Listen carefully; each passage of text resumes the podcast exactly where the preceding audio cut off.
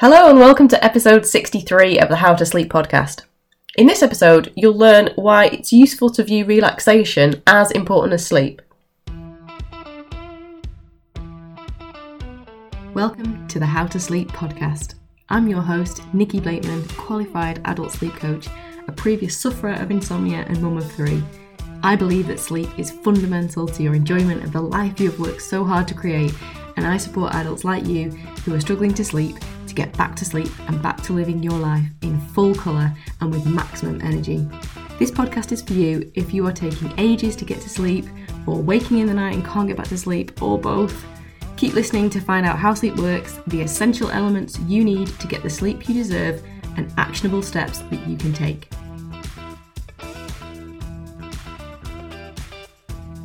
Firstly, I would like to apologise. I have a cold today, and so I'm going to keep this episode short because I don't want you to have to listen to me talk on with my ill voice. So, I was listening to a sleep expert talk the other day, and they were saying that there is no point in being in your bed relaxing. And the reason they gave for this was that if you stay in your bed and you're not sleeping, this forms an association in your mind between the bed and a place where you don't sleep. So they advised if you're not sleeping in bed, don't relax, get up. And this is the standard line I hear again and again from sleep experts.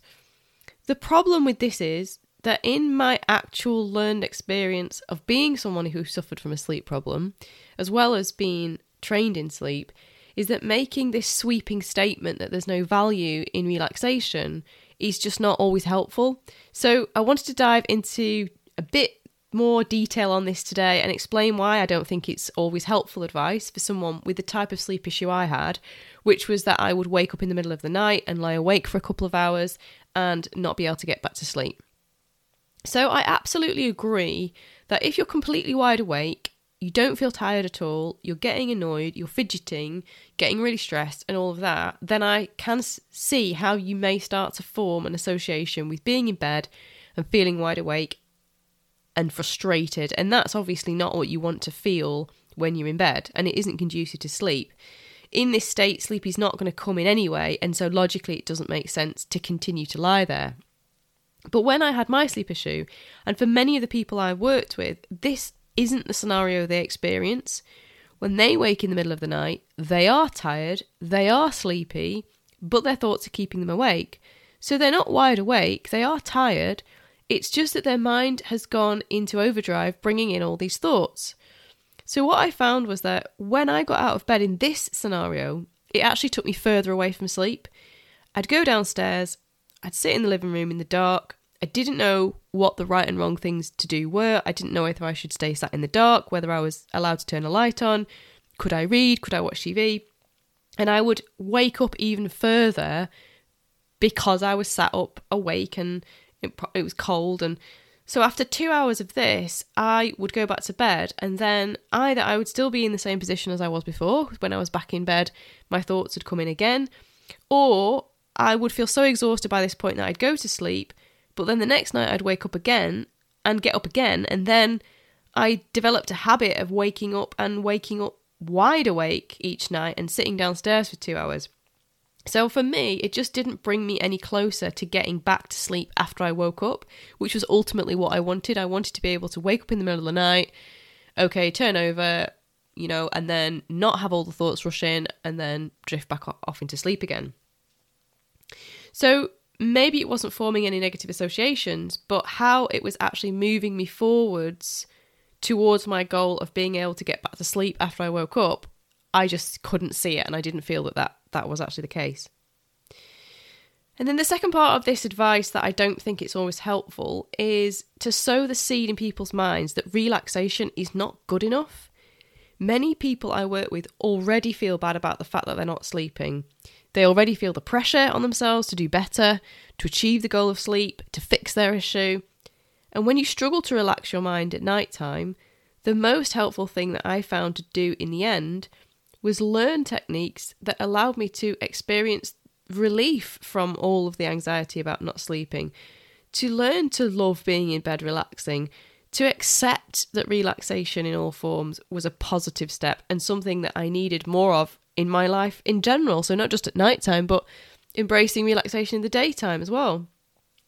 And ironically, when I achieved this state, sleep started to come much more quickly.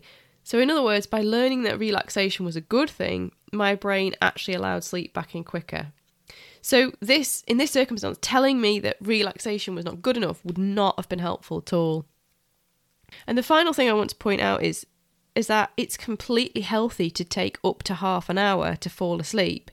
And the activity that you're supposed to be doing in that time is relaxing. Relaxation to me is a precursor to sleep. For me, learning how to relax in your bed is an essential skill. Your brain is not designed to go, go, go, go all day and then get so exhausted that you crash out as soon as your head touches the pillow.